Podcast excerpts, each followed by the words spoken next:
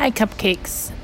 So it's a little late at night, and I just wanted to come on and um, I'm gonna start trying to rewrite my little book, my little journals that I tried to do before.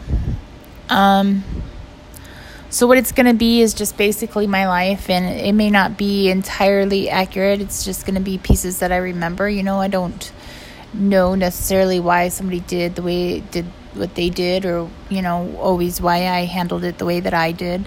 Even though I spent a good amount of my life analyzing that and trying to figure that out it may not be. So what I'm going to offer to you is I'll come on and I think I'm going to bo- podcast my pages that I do.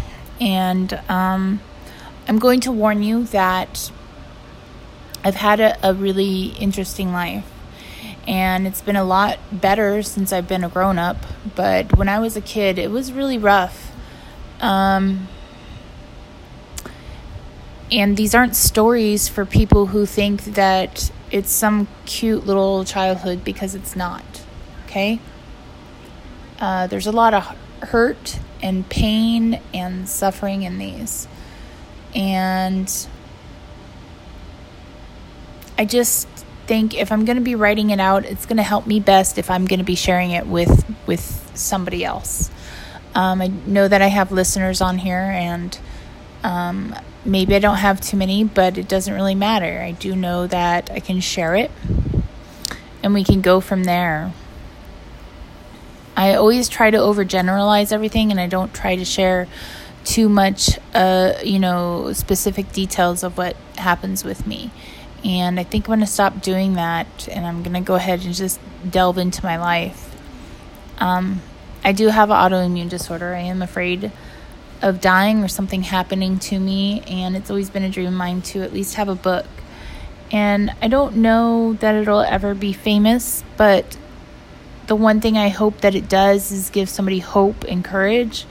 I hope that it gives somebody the power to rise above their situation. I hope that it gives somebody the power to be something more than what they're told that they are. I hope that it gives somebody strength, is what I hope. Even just one person. There were so many times in my life I thought I was going to die that it was it was crazy. So hopefully I'm making better choices now and I'm starting to learn how to live inside a box better. And um, what it's like to have certain things. And you can have those things too.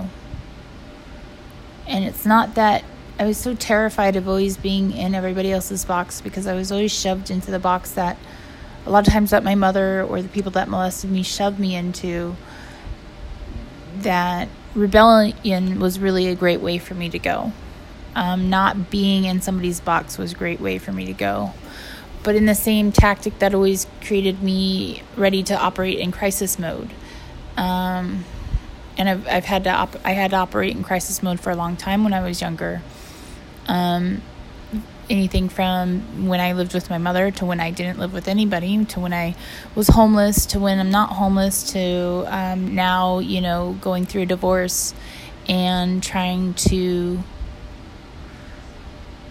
find my place in the world where I gave so much of my life to uh, to a marriage of 10 years and it got me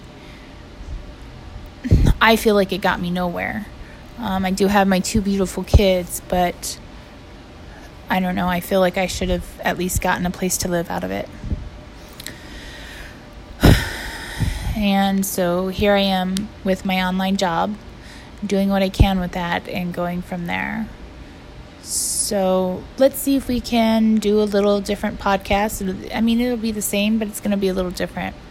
I think I'll also start going through my online dating because that's originally what I wanted my podcast to be about was online dating and it more or less turned into a philosophy. So, cupcakes, that's where we're headed to the next couple of days, okay? So, I hope you enjoy it. I will start naming them accordingly and we'll go from there. So, hopefully, tomorrow night I will read my first couple of pages. We'll see how it goes. All right, guys, I hope you have a great day.